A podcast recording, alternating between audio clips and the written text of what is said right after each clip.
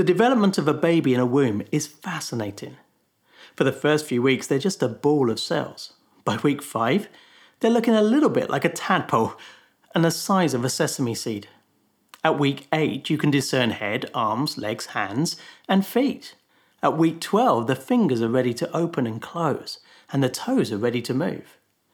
By week twenty, the baby's the size of a banana and getting ready for some full-on kung fu action, kicking and pushing.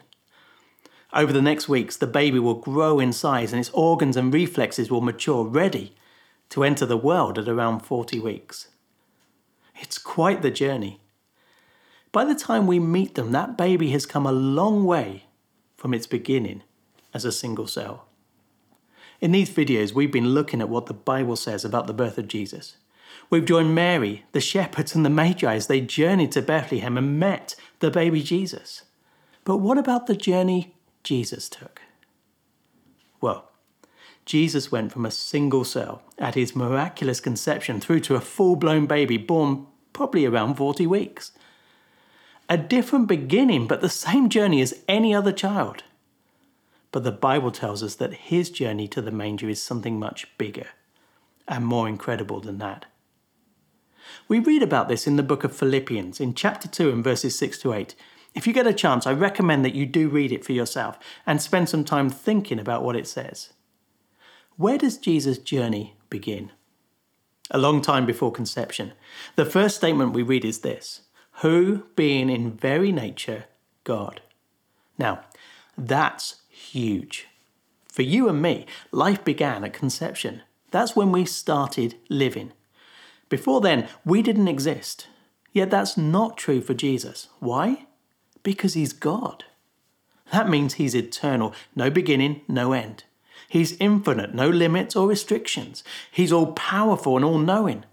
If we want to understand the starting place of Jesus' journey to the manger, we have to try and get our heads around this. The passage goes on. Who being in very nature God, did not consider equality with God something to be used to his own advantage. As a boy, I loved our family holidays to the Alps and going for walks in the mountains.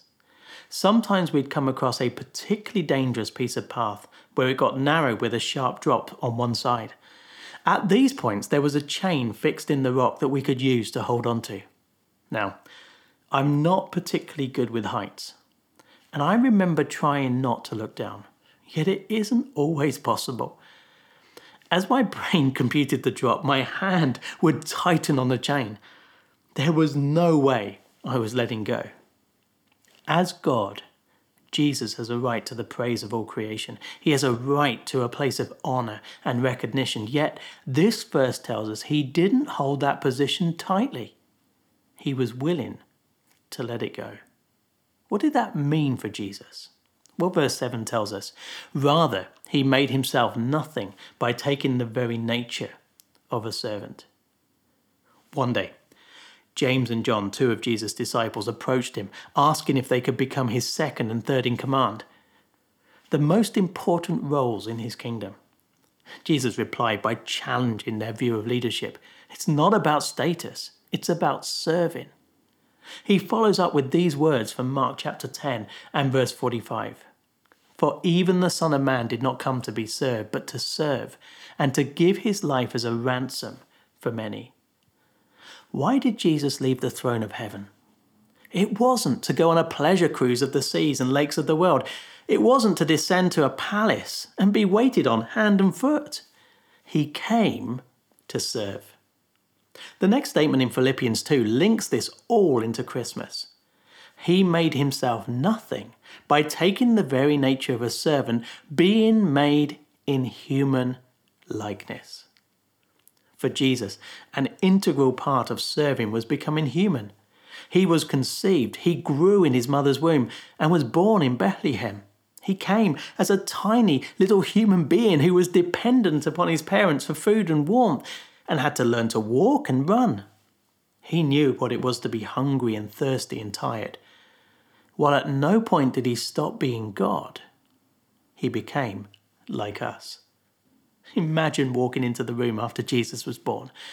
You shuffle quietly to the manger and peer over the side. What do you see? a baby that looks like so many others, yet also so much more. The Bible says this is God who became like us, the eternal Word made flesh. I don't know about you, but at this point I want to cry out, how can that be? How can this baby be both God and human? How does that work? I don't get it or understand it. Yet is that a surprise? The Bible says that God is an infinite God who can do anything. Should I genuinely expect to understand everything he does? Will there not be things where I find I just have to say, wow? Jesus made the ultimate journey to the manger, from heaven to earth, from the throne to his birth. Before we finish though, there's one more step in the journey that I want you to see. In Philippians two eight it says, "And being found in appearance as a man, he humbled himself by becoming obedient to death, even death on a cross." Why did Jesus step into this world? The Bible says to die on a cross. That's what Jesus was telling his disciples in Mark chapter ten and verse forty-five. "For even the Son of Man did not come to be served, but to serve, and to give his life as a ransom for many." A few years ago, we went to the Scottish Highlands for our holiday. It was a long drive, somewhere between eight to ten hours. And we stopped off at several places on the way before we got to our final destination. For Jesus, his birth was not the end. It was just a stop on the journey. A journey that would take him to the cross and beyond. A cross where he would die for sin so that we could be forgiven. A cross where he would die in our place so that we could know God. Jesus came to serve, to die, to rescue. It's a rescue that I need, because I haven't lived life as God wants me to. I've sinned. I've not loved or followed him as I should, or treated others in the way he wants me to. I deserve his judgment. But the Bible tells me Jesus came and died for sin so that if I put my trust in him, I will be forgiven and made right with God. And he's done the same for you too. The Bible says to each of us, if we put our trust in Jesus and ask him to forgive us our sins, he will. If you want to know more about how you can come to know Jesus, or what it means to live trusting in him, our contact details are in the video description. Please do use them. We'd love to hear from you. Well, just one last thing to say. Hope you have a really good Christmas and a happy new year.